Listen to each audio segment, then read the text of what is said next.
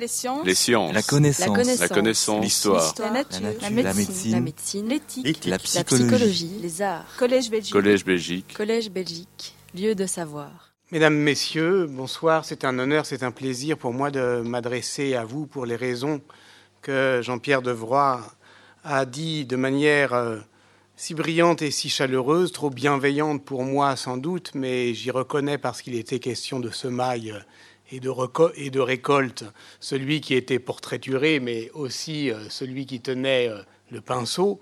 Surtout que ces semailles euh, et ces récoltes ont, vous l'avez bien compris, une valeur démocratique.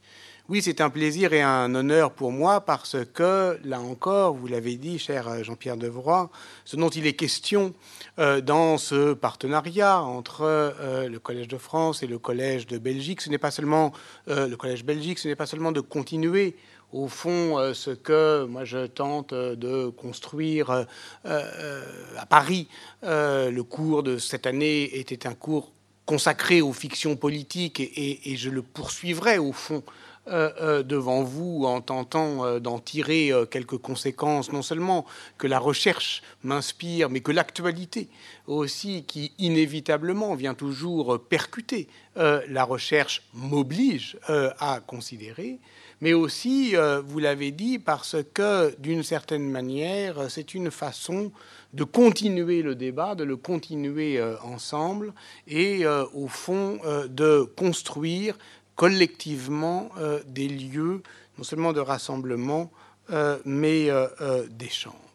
Les médiévaux ont-ils cru à leur fiction politique? Tel est donc le titre un peu hardi que j'ai choisi pour ces deux conférences, celle d'aujourd'hui, celle de demain, qui s'articuleront autour du même titre et qui sans doute s'enrichiront des débats qu'elles pourront euh, susciter euh, parmi nous.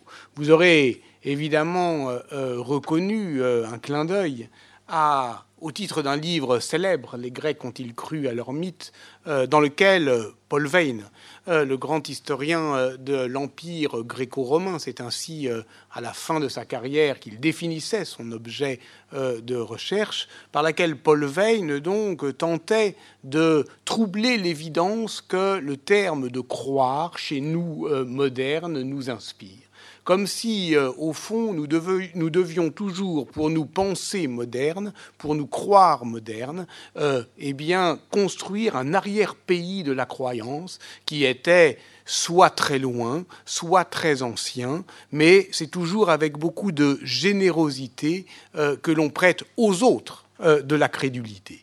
Alors que nous, comme le dit avec malice un anthropologue de la symétrie anthropologique, je veux parler euh, de Bruno Latour, euh, nous croyons savoir et nous savons qu'il croit. Il, les autres. Et ces autres peuvent être loin dans le passé ou loin de nos frontières. Nous croyons savoir, nous savons qu'il croit. Or, justement, la question des rapports entre savoir et croyance, c'est une des façons précisément de sortir euh, de cette euh, manière, et j'ai reconnu aussi dans euh, la façon dont vous avez trop aimablement situé mes travaux, justement, cette question de la mondialité de notre objet, elle nous oblige, là encore, à casser l'enclos trop strictement délimité dans lequel nous serions face aux autres. Dépayser euh, la croyance, euh, casser cet euh, effet de miroir qui veut que le savoir soit ici et la croyance ailleurs, c'est aussi, me semble-t-il, un projet pour aujourd'hui. Or, justement, ce que montrait Paul Veyne, c'est que les Grecs, face à leur mythe, avaient, sinon une liberté, du moins, je dirais, une agilité, une manière, un savoir-faire, un savoir-faire qui est dans euh, l'ajustement, euh, dans la négociation, euh, dans la demi-croyance, dans ce que les anthropologues peuvent appeler le bricolage, qui, d'une certaine manière, n'a rien, n'a envié, si tant est qu'on puisse parler d'envie, à la manière qu'ont les modernes de se croire affranchis euh, de l'ancien régime de la croyance. Et donc, d'une certaine manière, euh, euh, ne, plus parler ne pas parler des Grecs, mais des médiévaux, ça c'est simplement par euh, incompétence, parce que même si je tente de dépériodiser et de proposer euh, un autre Moyen Âge, d'une certaine, qui n'est pas un long Moyen Âge, mais qui est un petit long Moyen Âge, bah, d'une certaine manière, je reste quand même euh, dans ma zone où je suis moins incompétent, donc je n'aurais pas à commenter le passage des Grecs aux médiévaux, j'aurais en revanche à commenter le passage des mythes, parce qu'après tout, on pourrait parler des mythes et de la mythologie politique et de la manière dont notre modernité se nourrit aussi de mythologie politique, euh, donc euh, à la question des fictions. Et ça, effectivement, définir la fiction politique, cela euh, me, va me requérir un peu plus longuement.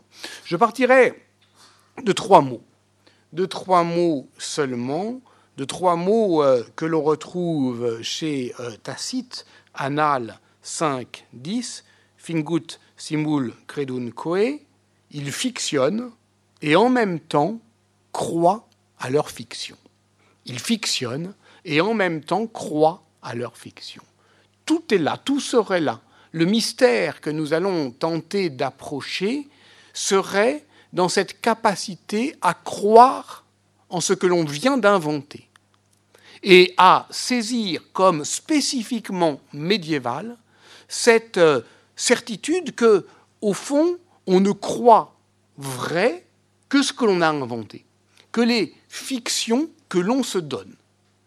Évidemment, euh, je le disais, euh, cette euh, étrangeté, elle est ramenée à un monde ancien, mais pas si ancien que ça. Parce que ces mots de Tacite eh bien, ils reviennent justement euh, dans des scènes qui sont des scènes fondatrices euh, de euh, la modernité. Carlo Ginzburg, dans un texte qui s'appelle Peur, Terreur, Révérence, et qui est entre autres une analyse d'images, justement, d'images qui font peur, Guernica, mais aussi le frontispice du Léviathan de Hobbes, eh bien, qui m'a arrêté, au sens propre, cette image m'a arrêté pendant plusieurs euh, euh, semaines de, du cours que j'ai donné sur les fictions politiques cette année. Ça sert à ça, les images. Ça sert à mettre à l'arrêt la pensée. On croit pouvoir les, les traverser. On croit pouvoir, euh, au fond, se contenter de dire qu'elles illustrent quelque chose que l'on sait déjà. Je croyais que du euh, Léviathan euh, de Hobbes et de son frontispice, j'aurais à parler effectivement de manière légère. Je pensais que parce que c'était un frontispice, c'était un seuil et que j'allais le traverser aisément. Et voilà, ça m'a arrêté pendant plusieurs semaines. Il y a de l'imprévisible dans l'histoire, mais il y a aussi de l'imprévisible dans la manière d'écrire l'histoire. Et c'est précisément euh, en commentant le frontispice euh, de Hobbes que Carlo Ginzburg eh bien, euh, tente de rappeler cette rappel à lui, mais au sens de ce que c'est que rappeler le passé, c'est-à-dire le ramener à soi, rappelle à lui cette vieille formule de Tacite qui, parce que justement Hobbes la remet en circulation euh, dans son texte, la réactive, l'anime, parce que, au fond, ce que c'est que le Léviathan, c'est-à-dire l'État euh, moderne, c'est une fiction au sens propre, puisqu'il n'existe pas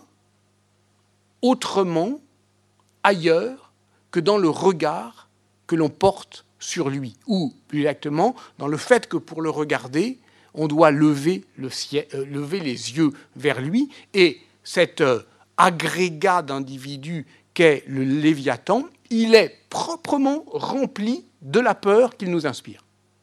C'est-à-dire que c'est nous qui le remplissons, comme une baudruche. Et donc, on l'invente, et on l'invente, et au moment même où on l'invente, on a peur de lui. Ça, ça nous intéresse. Ça, ça nous intéresse. Et au fond, si j'ai regardé si longtemps cette année le Léviathan, parce que je cherchais à comprendre euh, la consistance des fictions euh, politiques, c'était quand même dans une année politique particulière. Et je crois effectivement que c'est une question pour aujourd'hui parce que, vous l'avez dit, je veux effectivement le répéter, sans doute moins bien que ce que vous avez dit, mais je pense qu'être médiéviste, c'est être différemment contemporanéiste, et je crois, j'espère, donc que les euh, euh, médiévistes rendent disponibles euh, des savoirs qui sont encore actifs dans la société d'aujourd'hui. C'est une manière, au fond, de rendre serviable, y compris pour nos engagements contemporains, certaines, certains contenus de savoir. Je prendrai qu'un seul exemple toujours pour tenter euh, de euh, saisir euh, ce que c'est que la croyance et ce qu'une archéologie de la croyance ancienne peut nous permettre de comprendre pour nous aujourd'hui, dans, au fond, un diagnostic sur le présent, pour saisir des ressources d'intelligibilité pour comprendre ce présent, et pas simplement pour dire c'est ce que nous fûmes.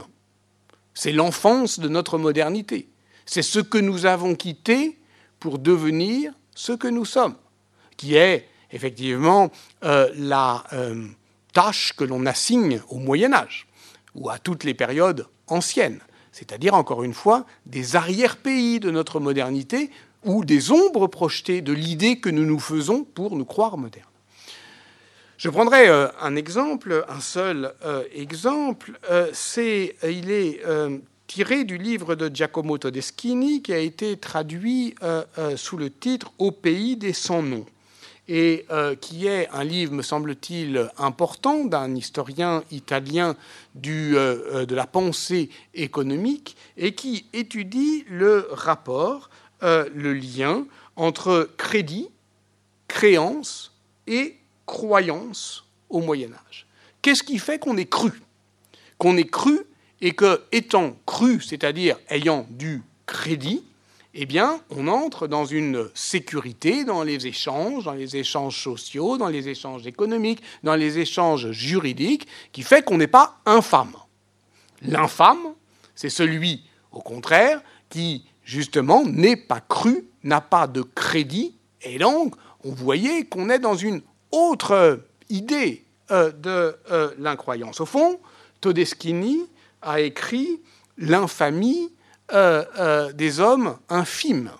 Hein. Contrairement à Foucault qui parlait des hommes infâmes, lui il parle des, des petits, des sans-noms. Et il montre comment justement le Moyen Âge a, par contamination de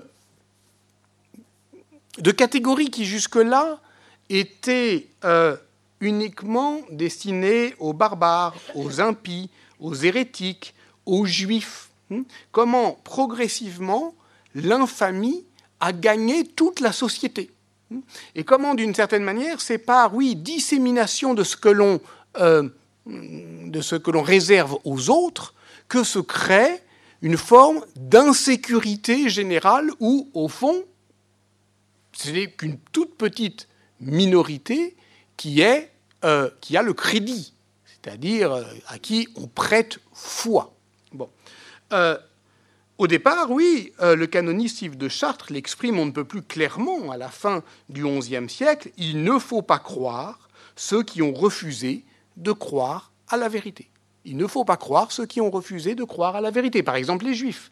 Les Juifs, euh, donc, parce qu'infâmes, eh bien, euh, euh, sont à part dans la transaction judiciaire. Leur témoignage ne porte pas foi. Mais ce que montre Todeschini, c'est que, et c'est terrible en fait à, à lire, c'est que au fond, comme une tache d'huile, cette imputation, eh bien, elle s'étend et elle s'étend euh, aux pauvres, elle s'étend euh, à euh, tous ceux qui assistent impuissants à la dévaluation de leur fama, cette réputation qui constitue le bien le plus précieux dans une société à, à honneur. Et alors, donc, on, part, du, on parle du on n'est pas cru, pas reçu, pas vu. Donc, pourquoi je raconte cette histoire? Parce que cette histoire, l'histoire à laquelle s'attelle Giacomo Todeschini, en démontrant au fond de manière cinglante et euh, implacable que c'est une histoire médiévale, que ça a eu lieu euh, au Moyen Âge. Euh, qu'est-ce qu'il fait? Eh bien précisément ceci. Il contrevient à la représentation commune qui a rêvé le Moyen Âge comme le temps béni de la stabilité des identités collectives, comme le temps des métiers bien ordonnés, comme le temps des communautés sagement agencées, comme euh, le temps où l'idéal corporatiste qui assignait à chacun sa juste place dans une hiérarchie des respectabilités était régulé par un principe général euh, de charité. Bref, ça déjoue le fait qu'on a très longtemps construit le Moyen Âge comme un paradis perdu de l'ordre social. Or, on sait très bien à quoi ça a servi. On sait très bien comment, par exemple, en France, euh, c'est euh, le régime de Vichy qui a réagencé autour d'une idée fantasmée euh, de la corporation, eh bien, l'idée qu'ils se faisaient, eux, de ce que devait être le futur de la société. Donc la corporation médiévale, c'est une fiction. Mais c'est une fiction auquel on croit. Mais qui y croit? Ceux qui, évidemment, l'inventent. Et qui finissent non seulement par y croire, mais par faire croire en cette fiction. Et là, évidemment, euh, on a euh, une description plus complexe. Et au fond, c'est quoi notre travail? Sinon de compliquer la description sinon euh, de euh, complexifier euh, les problèmes. Parce que dès lors qu'on a fait ceci, alors ça déjoue tout, usage schématique du passé et ça rajoute effectivement aux femmes et aux hommes des, qui vivent en société, ça leur reconnaît en fait leur capacité d'agir, d'agir, de comprendre et d'être au fond voilà, euh, responsables euh, de leur euh, vie et, de leur réputation. tout ce, toute cette,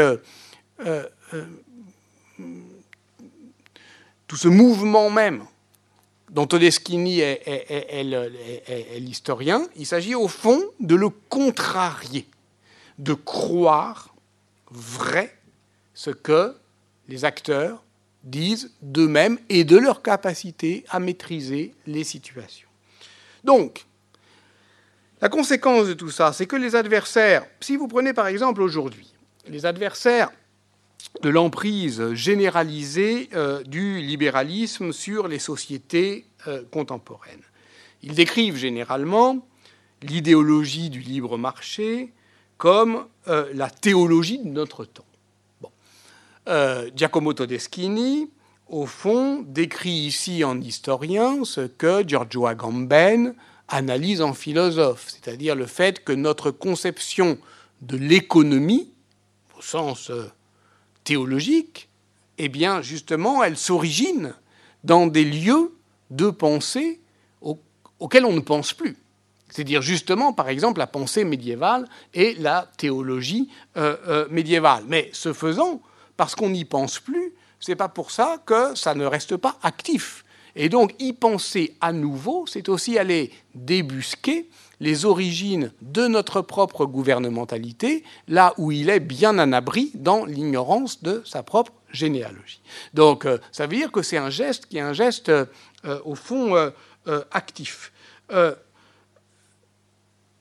cette idéologie, au fond, lorsqu'on dit que l'idéologie du libre marché est la théologie de notre temps, mais c'est prêter à la théologie une robustesse, une compacité qu'elle n'avait pas au Moyen Âge, puisqu'elle est tout sauf une pensée unique, puisque au fond c'est l'idéologie moderne que le recours au Moyen Âge peut prendre à rebours. Et tout part, je crois, encore une fois, de la modernité, et j'en terminerai par là, euh, cette trop longue introduction. Mais après tout, c'est une introduction de deux séances, donc n'ai pas même le droit de poser euh, euh, les choses. Tout part, au fond, de, de, la modernité, en tant que la modernité est, est l'interminable critique de, en tant que les sciences sociales, par exemple, euh, font euh, d'elles-mêmes du désenchantement du monde. C'est-à-dire euh, le fait que nous pensons, nous croyons que les sciences sociales sont, les sont la philosophie de la modernité parce que précisément elles travaillent au désenchantement du monde. Et pour le croire, pour au fond croire en cette fiction, il faut croire avec la même ferveur que, puisque nous nous en sommes libérés, c'est donc que ceux d'avant ou ceux d'ailleurs en sont toujours prisonniers. Et donc, au fond, cette idée-là, vous voyez, aller visiter l'arrière-pays euh, de euh, la croyance, euh, c'est aussi une manière de, de déstabiliser justement notre certitude de moderne. Et voilà pourquoi, au fond, ça me semble important. Alors, ce que je vous propose dans cette, ce premier temps, ce premier moment, c'est d'abord simplement de définir ce qu'on peut appeler une fiction politique, euh, rappeler euh, le travail que j'ai fait cette année dans le, cours, et puis voir qu'est-ce que, euh, quel est le régime médiéval spécifique de la fiction politique, et on verra ensuite dans un deuxième temps comment ça s'articule justement à la croyance. Il y a des manières de croire qui sont effectivement plus souples, plus agiles, et qui porte justement sur ce que le Moyen Âge appelle la vérité, qui n'est pas exactement ce que nous appelons euh, la vérité, mais qui n'en est pas moins exigeant et euh, impératif, ce qui nous permettra, euh, si on a le temps, de définir quelques catégories d'incrédules et de ceux qui effectivement, au fond, croient ou ne croient pas de ces demi-croyances du bricolage des anthropologues à leur propre fiction politique. Qu'est-ce que la fiction politique et qu'est-ce que la fiction euh, politique euh, au euh, Moyen Âge? J'ai tenté de définir, et Jean-Pierre l'a rappelé avec Michel Foucault, avec Michel Foucault et contre la, disons, ce qu'on va appeler la théorie panfictionnaliste de la modernité, pour qui tout est fiction. Oui, tout est fiction parce que tout acte de, et tout, tout est acte de langage. Mais si tout est fiction, alors il faut inventer euh, un autre mot pour euh, désigner euh, le réel. Et donc on n'avance pas beaucoup à, au fond, étendre le textualisme intégral à l'ensemble des réalités humaines. ce qui est, au fond, à penser, c'est comment euh, les expériences politiques peuvent justement trouver leurs origines dans euh, des terreaux euh, fictionnels qui les précèdent et qui les préparent. Comment, autrement dit, la politique, celle que nous vivons, celle que nous subissons parfois, peut avant coup s'expérimenter euh, dans la fiction. Ce n'est pas seulement ce qu'on appelle, nous, de la politique fiction, c'est le fait que, justement, euh, euh, la fiction comme, au fond, manière, comme mise en narrativité des idées politiques, eh bien, elle, elle crée des expériences de pensée. Voilà, c'est ça l'idée fondamentale. Euh, c'est que, au fond, euh, nous pensons, mais nous ne savons pas ce que peut la pensée, et pour savoir ce que peut la pensée, nous fictionnons. Par exemple, euh, si je prends un exemple littéraire qui peut, je pense, parler à, tout le monde, Borges écrit des fictions parce qu'il définit des expériences de pensée. Et ces expériences, c'est de pousser la pensée à sa limite. Donc, ça veut dire de comprendre jusqu'où on peut penser.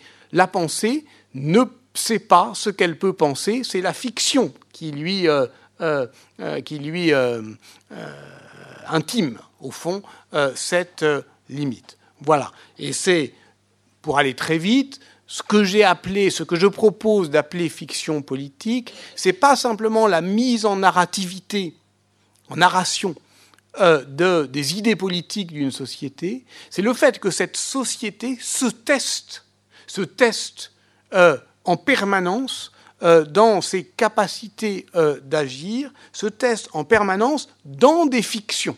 Voilà. Et que ces fictions créent des effets de vérité. Voilà, c'est les effets de vérité dont vous avez parlé. Alors, je vais prendre des exemples, parce que sinon, euh, j'ai bien peur que ça soit désespérément abstrait. Comment, où est la pensée politique au Moyen Âge? Où la politique se pense-t-elle? Où s'énonce-t-elle? Où s'expérimente-t-elle? On va dire dans la littérature politique.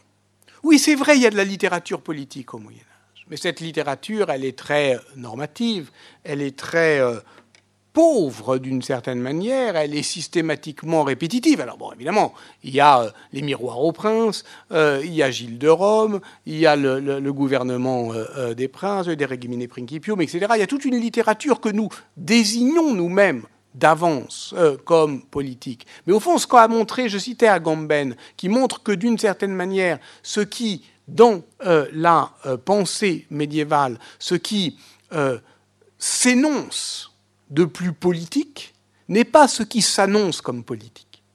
Et ça, c'est quelque chose qui doit être très, qui est très important pour nous, parce que on comprend bien, vous voyez, voilà, en période électorale, vous allez vous rentrer dans des librairies, vous regardez ce qui est euh, à euh, l'étal, et vous allez très vite comprendre que les livres les plus politiques sont pas seulement ceux des hommes politiques ou ceux qui s'annoncent justement comme les livres politiques de l'année, que la politique elle s'expérimente partout. Et donc, Agamben a montré qu'elle s'expérimentait surtout et plus intensément là où on ne l'attendait pas, euh, c'est-à-dire notamment euh, dans la théologie. Ça, ça peut paraître très abstrait. Mais moi, j'ai travaillé, effectivement, après avoir travaillé avec Pierre Toubert, j'ai travaillé avec euh, Jean-Philippe Genet à l'Université de Paris 1, à des programmes qui étaient des programmes de lexicométrie politique, où il s'agissait de prendre des textes qu'on désossait, pour euh, les numériser, pour les passer euh, à la machine, compter euh, les mots, et dans ce cas-là, on prend tous les textes disponibles. On ne se demande pas si nous disons que c'est de la poésie, si nous pensons que c'est du droit ou si nous croyons que c'est de l'histoire. On prend tous les textes et on voit comment ça fonctionne politiquement. On ne se laisse pas, d'une certaine manière, contraindre par la catégorie texte politique. Donc, ça veut dire que où il y a de la politique euh, dans euh, euh, la littérature médiévale, pas seulement dans ce que nous appelons la littérature politique, mais par exemple dans la littérature tout court. Et d'ailleurs, ce faisant, on comprend bien pourquoi la, la littérature politique, au Moyen Âge, ne se donne pas directement comme traité, mais le plus souvent comme dialogue, donc prend des formes littéraires, ou par exemple, c'est euh, euh, quelque chose euh, qui m'intéresse, comme fable qui passe par le rêve. Par exemple, comme l'a montré Christiane Marcello-Nisia, au fond, la plupart des textes politiques, en particulier du XIVe siècle, sont des rêves. Le songe de pestilence, euh, le songe du vieux pèlerin de Philippe de Mézières, la vision euh, Christine de Christine de Pisan. Au fond, quand quelqu'un veut décrire un état euh, de la société, le songe du vieux pèlerin, c'est magnifique, c'est comme une sorte d'arche de Noé, au fond, qui décrit au fond une société qui est en train de chavirer. Et donc, il s'agit de dire j'ai rêvé, j'ai fait un rêve, I have a dream, mais ça veut dire réveillez-vous. Donc on est dans une littérature de l'alerte, de la vigilance. Et les gens qui veulent dire aux autres, à la société, réveillez-vous, comment ils le font En inventant une fiction qui est une fiction du rêve. J'ai fait ce rêve et je vais vous le raconter.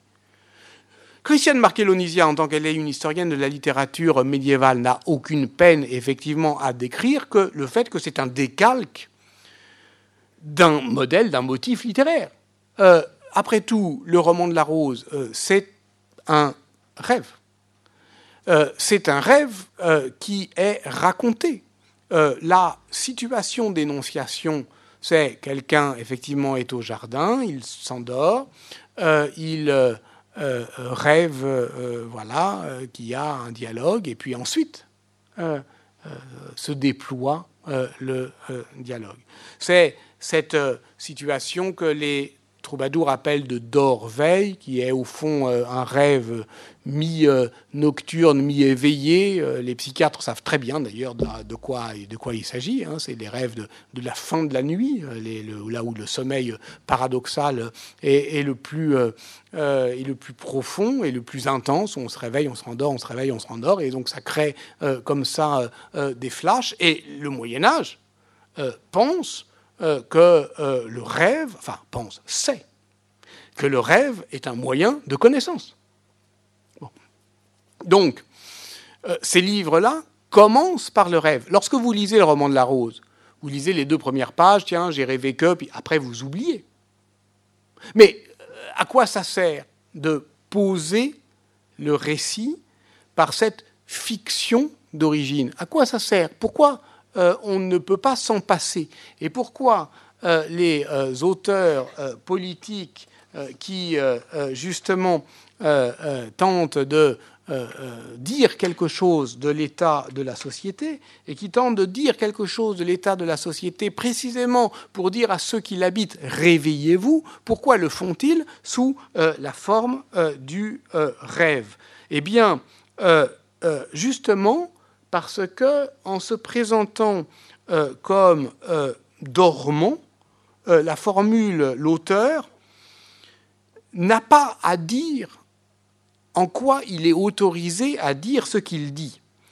Il peut simplement se laisser traverser par le dire. Il me fut à vie que je vois. C'est une vision. C'est d'autant plus important pour un auteur euh, qui est la première femme de lettres, euh, qui est Christine de Pison. en quoi cette femme, euh, veuve, qui est un des premiers hommes de lettres, au sens où elle a voulu vivre de sa plume, en quoi est-elle autorisée à dire au roi ce qui est bien ou mal pour le royaume? C'est une transgression extravagante. Euh, de euh, sa fonction, euh, du fait qu'elle est une laïque et qu'elle est encore pire qu'une laïque, c'est une femme laïque. Bon, voilà. C'est acceptable si justement ce n'est pas elle qui parle, elle est traversée. Donc cette fiction, c'est plus qu'un motif littéraire, ça autorise le discours. Et donc ça fait que, au fond, le, la pensée euh, eh bien, euh, peut être, euh, oui, peut passer en fait. L'auteur est celui qui se laisse traverser par une vision. Est-ce qu'on y croit? On n'a pas à y croire ou à ne pas y croire. On a à poser la fiction. La fiction, elle est là. Sans elle, effectivement, on ne ferait pas le passage. Donc, au fond, ce qui est, euh, ce qui me semble important, euh, c'est euh, de comprendre que cette fiction, elle sert ici, vous l'avez compris, à masquer une transgression qui est une transgression de, prise de, parole. Donc, elle crée la possibilité que un auteur, un laïc, même une femme, puisse être le siège d'une vision politique. Et une vision politique, ça veut dire donner à voir. C'est-à-dire ça crée une expérience. Alors, sans doute que le lecteur ne pensait pas vrai que l'auteur avait rêvé. Mais il ne se pose même pas la question. C'est comme euh, le manuscrit euh, trouvé à Saragosse. On va vous raconter qu'on l'a trouvé quelque part et ok, on y croit. C'est le pacte de croyance pour, qu'on puisse continuer, pour qu'il puisse y avoir société, pour qu'il puisse y avoir du sens. Voilà. Donc, euh, de ce point de vue-là, vous voyez que cette question, elle nous amène à définir euh, justement euh, la fiction euh, politique d'une manière générale. Je viens de prendre un exemple qui est spécifiquement médiéval, mais je pourrais, j'aurais pu en prendre plein d'autres. Alors, il faut être un peu sérieux. il, il me faut quand même me demander s'il existe un régime spécifiquement médiéval du registre fictionnel.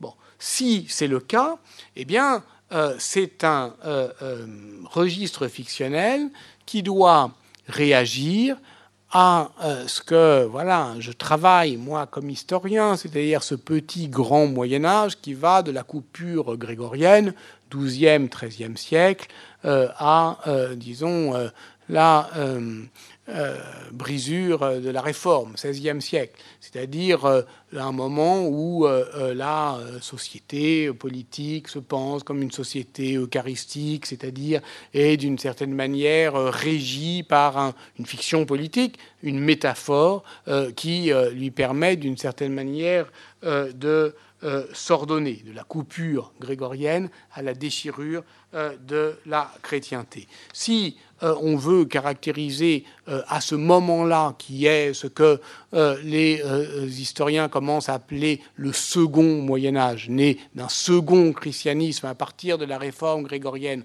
si on veut effectivement le caractériser, eh bien, on peut le caractériser à partir des deux régimes de vérité de ce temps que sont le droit et la théologie qui à partir euh, du XIIe euh, euh, siècle sont effectivement les deux régimes de vérité jumeaux. Le droit d'abord. Sur ce point, les travaux de Yann Thomas sont absolument fondamentaux. Le droit romain offre aux jurisconsultes un pouvoir extraordinaire qui est celui de transformer l'ordre des choses, de contrer la réalité par des opérations fictives. Euh, il y a deux types euh, d'opérations fictives, et euh, c'est ce que Yann Thomas appelle les opérations du droit. Il y a la fiction négative qui consiste à nier ostensiblement ce qui existe. Par exemple, la loi Cornelia qui porte sur la validation des testaments des citoyens morts en captivité. Bon, théoriquement, puisque on est euh, en euh, captivité, eh bien, ça prive euh, les particuliers de leur capacité testamentaire. Mais on ne peut pas non plus accepter qu'il n'y ait pas de transmission s'il y a eu un testament. Donc, le droit prévoit alors une fictio legis. Tout doit se passer comme s'ils étaient morts en liberté. Voilà. Ça, c'est une fiction négative. Il existe aussi des fictions positives qui posent faussement l'existence d'un acte, d'un événement ou d'un être. Donc la première dit tout se passe comme si, comme si, si, axi, périnde, axi. La euh, seconde, comme si, ne pas, si non, axi non, périnde, axi non. Donc ça veut dire que notre manière de dire le droit, euh, nul n'est censé ignorer la, loi, c'est-à-dire une fiction euh, juridique, elle s'origine dans cette capacité qu'avaient les glosateurs médiévaux à accepter l'opération fictive du droit, en précisant que ce n'est pas une feinte, c'est une fiction. Euh, Azon, au XIIe siècle, affirme la fiction est une interprétation contraire à la vérité et elle consiste, dit-il, à prendre le faux pour le vrai. Mais elle requiert la certitude euh, du faux. Mais c'est pourquoi la fiction des juristes, euh, elle, euh, ne peut se confondre avec la feinte, avec la fraude, avec la forgerie, puisqu'ils acceptent l'empire romain de la fiction, c'est-à-dire cette puissance de dénaturation juridique du monde, d'adultération de la vérité, euh, disent-ils, mais elle la borne, c'est-à-dire que ce sont des artifices, ce sont des opérations euh, de droit. Et c'est ainsi, par exemple, qu'on va dire que, eh bien, nous formons une universitas, par exemple, c'est-à-dire une personne juridique. Tout se passe comme si nous étions qu'un seul. Nous savons que ce n'est pas vrai, mais ça crée du droit. Bon, là, on est dans un magnifique exemple où, justement, pour que la société fonctionne, on doit croire vrai ces fictions. Mais on les croit vraies jusqu'à un certain euh, moment, pas par crédulité. Pas par crédulité. Par exigence euh, de euh, faire société. Et ce faisant, eh bien, on construit aussi une euh, euh, la capacité au fond de récit. Parce que euh, je disais que ce régime de vérité, c'était celui du droit, c'est aussi celui de la, théologie. Or, au fond, l'arrière-plan euh, fictionnel euh, du régime euh, médiéval, eh bien, il doit être compris dans ce que Alain Bourreau appelle la révolution narrative de, du christianisme. Qu'est-ce que c'est que la révolution narrative du, christianisme? C'est le fait, au fond, que, et c'est quelque chose assez curieux quand on y pense, euh, que euh, la vie euh, de Jésus, les évangiles, sont au fond discordantes, comme on le sait. Les quatre ne disent pas la même chose. On sait qu'il y a eu un moment euh, euh, où on a tenté d'élaguer le, buissonnement textuel autour des témoignages et des légendes euh, de la vie du Christ. On sait qu'il y a plein d'évangiles qu'on élimine, que l'on écarte comme apocryphes. Et puis, il y a un moment où on en garde quatre. Pourquoi quatre? Pourquoi s'arrête-t-on en si bon chemin? Pourquoi il n'y a pas une unification textuelle? Et pourquoi euh, on euh, ne n'aboutit pas, comme euh, ça a été tenté dans le christianisme oriental, à, une, un accord narratif de ces quatre témoignages qui pourraient concorder justement vers un récit unique? Et bien précisément parce que le christianisme, c'est ce que Alain Bourreau appelle l'événement sans fin. Parce que il y faut de la discorde, c'est là effectivement euh, ce que les théologiens appellent euh, la concorde des discordances, mais les théologiens, mais aussi les juristes. Hein, c'est comme ça qu'on construit la vérité, par en accordant les désaccords, en concordant les discordances. C'est la base euh, de la scolastique. Et donc, l'événement est sans fin parce qu'il est sans cesse relancé par le commentaire. Cette révolution narrative, c'est véritablement une... Euh, elle fonde le régime médiéval de la fiction, dans la narration. Après tout, il y a plus simple quand on veut, euh, au fond, imposer la loi, la loi, la normativité. Euh, il y a plus simple, il y a effectivement le, édicter des préceptes. Voilà. C'est pourquoi, effectivement, par contraste, on a tant de mal à, euh, euh, à lire dans euh, le Coran la biographie du prophète, parce que le Coran ne raconte pas la vie du prophète. Il y fait parfois allusion, mais c'est une collection de 114 prescriptions. Or, la prescription dans le christianisme, elle est capturée par la narrativité. C'est en racontant qu'on ordonne, et qu'on ordonne le monde ça a des conséquences gigantesques. Et ça a des conséquences sur le fait que, eh bien voilà, pour agencer la société, il faut lui raconter des histoires. des fictions, il faut créer des fictions, comme les théologiens le font, comme euh, euh, les, euh, les, les, juristes le font. Freud, dans Malaise dans la civilisation, disait que, au fond, une des fragilités euh, de la modernité résidait dans cette euh, expression tout se passe comme si, qui était au fond l'expression de notre euh, lâcheté ou de notre face à la vérité. Par exemple, c'est une expression qu'on ne devrait jamais trouver sous la plume d'un historien. Tout se passe comme si. Parce que ça s'est passé comme si ou comme ça. Euh, si ça s'est passé d'une certaine manière, alors on n'a pas à, feindre de croire que ça s'est passé autrement. Mais dans la vie sociale, on ne cesse de faire comme si.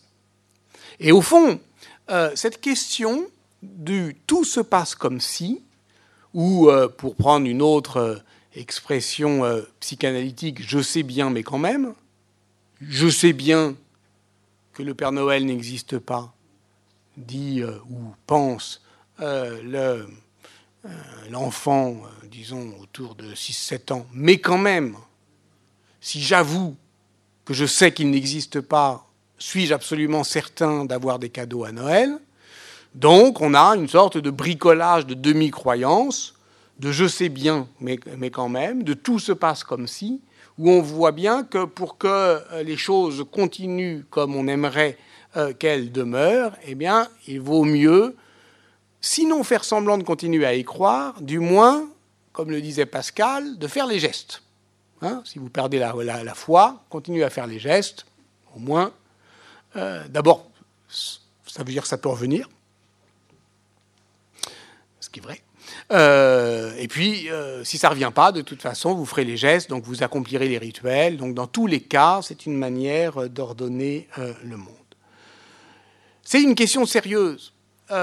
Au fond, est-ce que le Moyen Âge est une société du comme si Est-ce que, par exemple, le rapport qu'ont les hommes à la ritualité politique, c'est ce que on va tenter euh, de euh, comprendre euh, maintenant, est-ce que c'est quelque chose qui est lié à la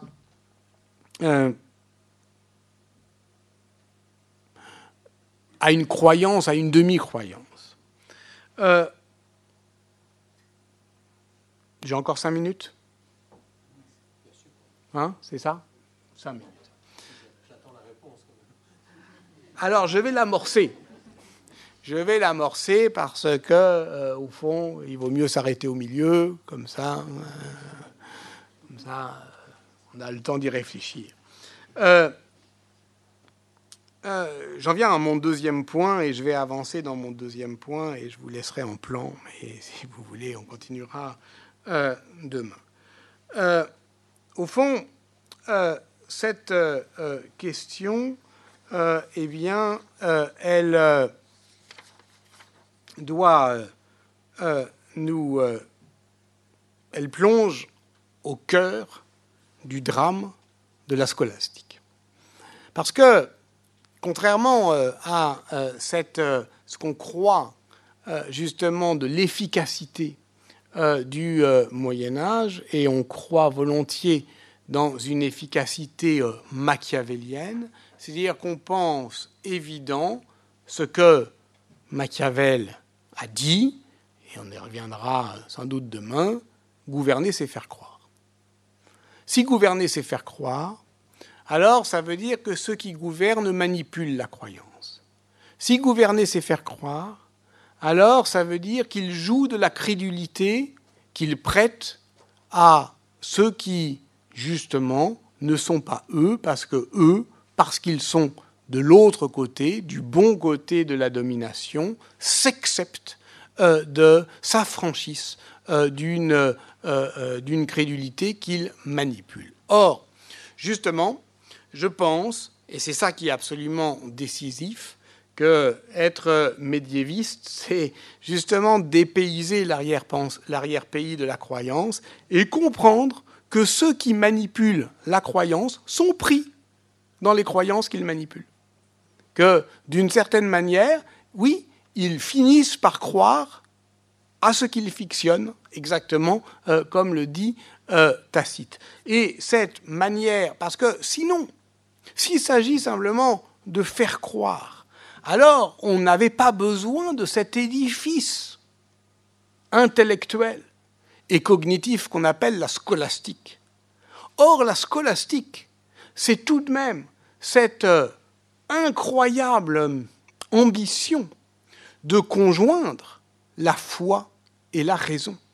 Et c'est pour ça que Thomas d'Aquin, euh, le combat de sa vie, c'est contre euh, ce qu'il prête à Averroès, c'est-à-dire la doctrine des deux vérités. Ça serait tellement simple. Évidemment, ce n'est pas du tout ce que pense Averroès, hein, mais Averroès est le nom de cette opinion vulgaire euh, que, et surtout scandaleuse que saint Thomas d'Aquin prête aux commentateurs, qui est de dire, bah voilà, hein, on vit en société, euh, on est du bon côté de la société. Alors nous, on est entre nous, on sait que les contenus de la foi, bon, il euh, y a à prendre et à laisser, mais on va faire comme si. Hmm, on va continuer à faire de la philosophie entre nous, mais comme gouverner, c'est faire croire, bah, d'une certaine manière, il y a la vérité pour les doctes et puis il y a la, vérité pour les simples. Bon. Il y a une vérité euh, philosophique, puis il y a une vérité politique. Euh, c'est évidemment euh, scandaleux euh, dans une acception scolastique du rapport entre la foi et la vérité. Un petit jeu pour terminer. On en est, qui a dit? On en est arrivé à exalter la liberté au point d'en faire un absolu qui serait la source des valeurs. N'importe qui pourrait dire ça. Dans l'ordre républicain, euh, parmi euh, les modernes, pareille euh, assertion peut sembler banale.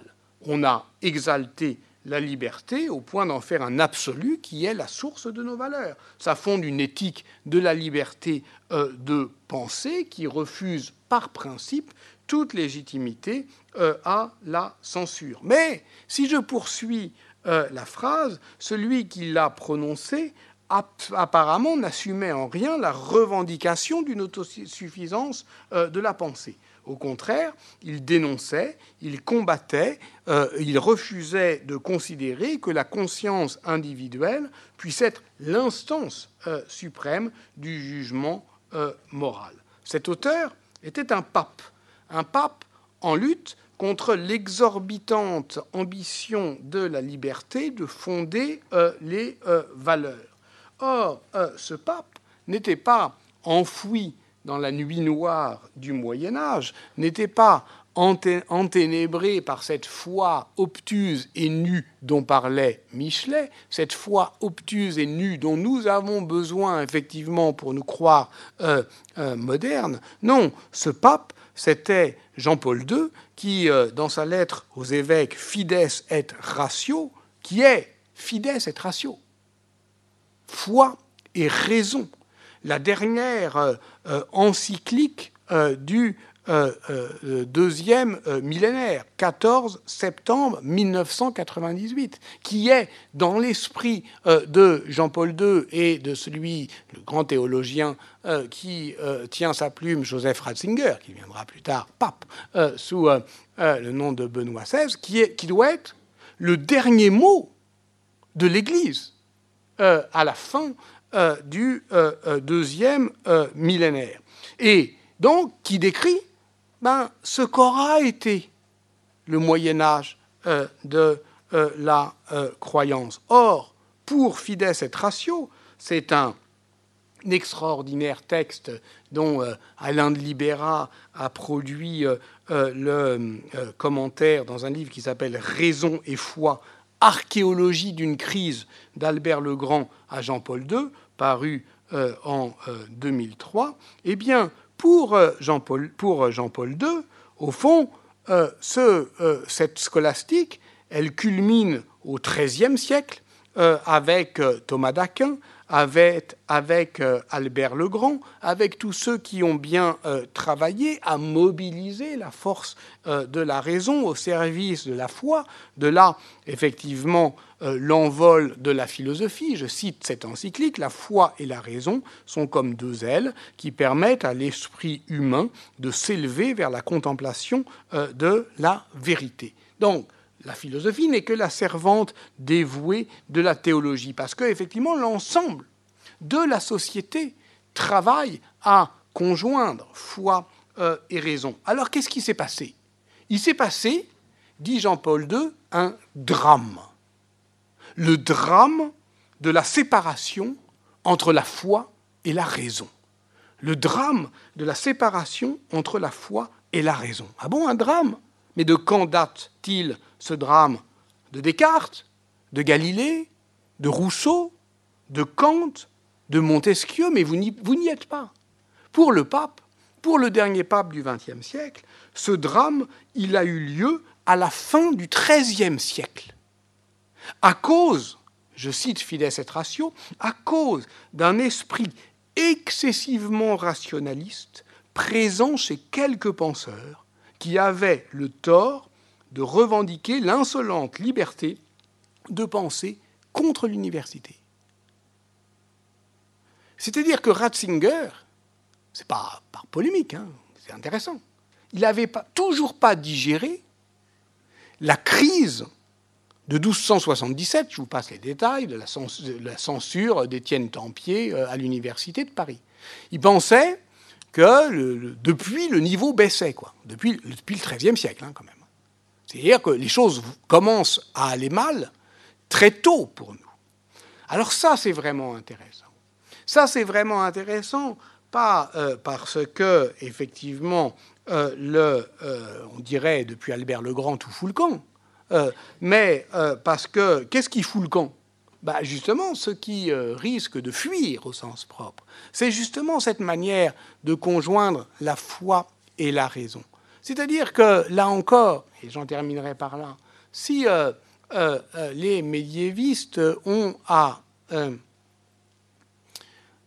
décrire l'enfance de la raison, à, au fond, poser comme un architecte patient et laborieux les fondations d'une maison qui ne va s'élever qu'avec les modernes. Bah, d'une certaine manière, c'est un métier peut-être utile, mais assez morne, parce qu'il s'agit euh, finalement euh, de décrire tout ce, que, tout ce qui va être détruit pour euh, devenir ce que nous sommes. C'est beaucoup plus intéressant, et c'est pour cela que, évidemment, voilà, Jean-Paul II n'avait pas tort dans ce qu'il disait. Qu'est-ce qu'il disait? Il disait pas seulement le verre était dans le fruit depuis très longtemps. Il disait d'une certaine manière, ce drame de la scolastique, il commence au XIIIe siècle. Ça veut dire que le monde moderne, il n'arrive pas d'un coup. Ce n'est pas un grand basculement. On ne doit pas chercher à écrire une histoire à grand spectacle qui viendrait rabattre euh, le moderne euh, sur l'ancien et faire disparaître l'ancien sous le moderne. On doit, au contraire, et c'est ça l'histoire, être attentif aux fissures, aux petits ébranlements, aux déplacements, aux minuscules failles qui ont fragilisé euh, cet ordre ancien. Et au fond, ce que je vais appeler, si vous le voulez bien, à partir de demain, les faiblesses du croire, c'est-à-dire ces failles qui vont justement euh, tenter, pas seulement dans l'ordre politique, pas seulement dans la ritualité, pas seulement dans notre manière de croire sans trop y croire au fait que le roi est thaumaturge, et alors quand est-ce qu'on y croit, quand est-ce qu'on n'y croit pas, évidemment, euh, euh, on va suivre demain Marc Bloch, alors évidemment, quand c'est Charles X, on dit c'est une bouffonnerie. Vous ne pouvez pas y croire. Mais est-ce qu'on pouvait y croire au XIIIe siècle? Et comment on y croyait et comment justement euh, on composait avec cette croyance. Dans ce cas-là, ça devient beaucoup plus intéressant parce que, au fond, on n'attend pas de l'histoire qu'elle nous délivre un basculement à grand spectacle, on est attentif au petit décrochement, ce que nous pouvons vivre aussi euh, dans notre modernité. Bref, c'est à cette échelle-là, aux faiblesses de croire, à la manière dont on va chercher non pas des héros du, euh, euh, de l'individualisme ou de la liberté de penser, mais des incrédules qui, au fond, manipulent les fictions, eh bien, c'est au fond vers cette histoire plus modeste, mais aussi plus dynamique, que nous allons euh, euh, euh, c'est à cette histoire que nous allons nous atteler. Mais pour cela, eh bien, il faut tenter de, de, corriger ou de compléter ce que je viens de dire. Et donc, j'attends vos questions avec confiance et impatience. Je vous remercie de la vôtre de patience, justement.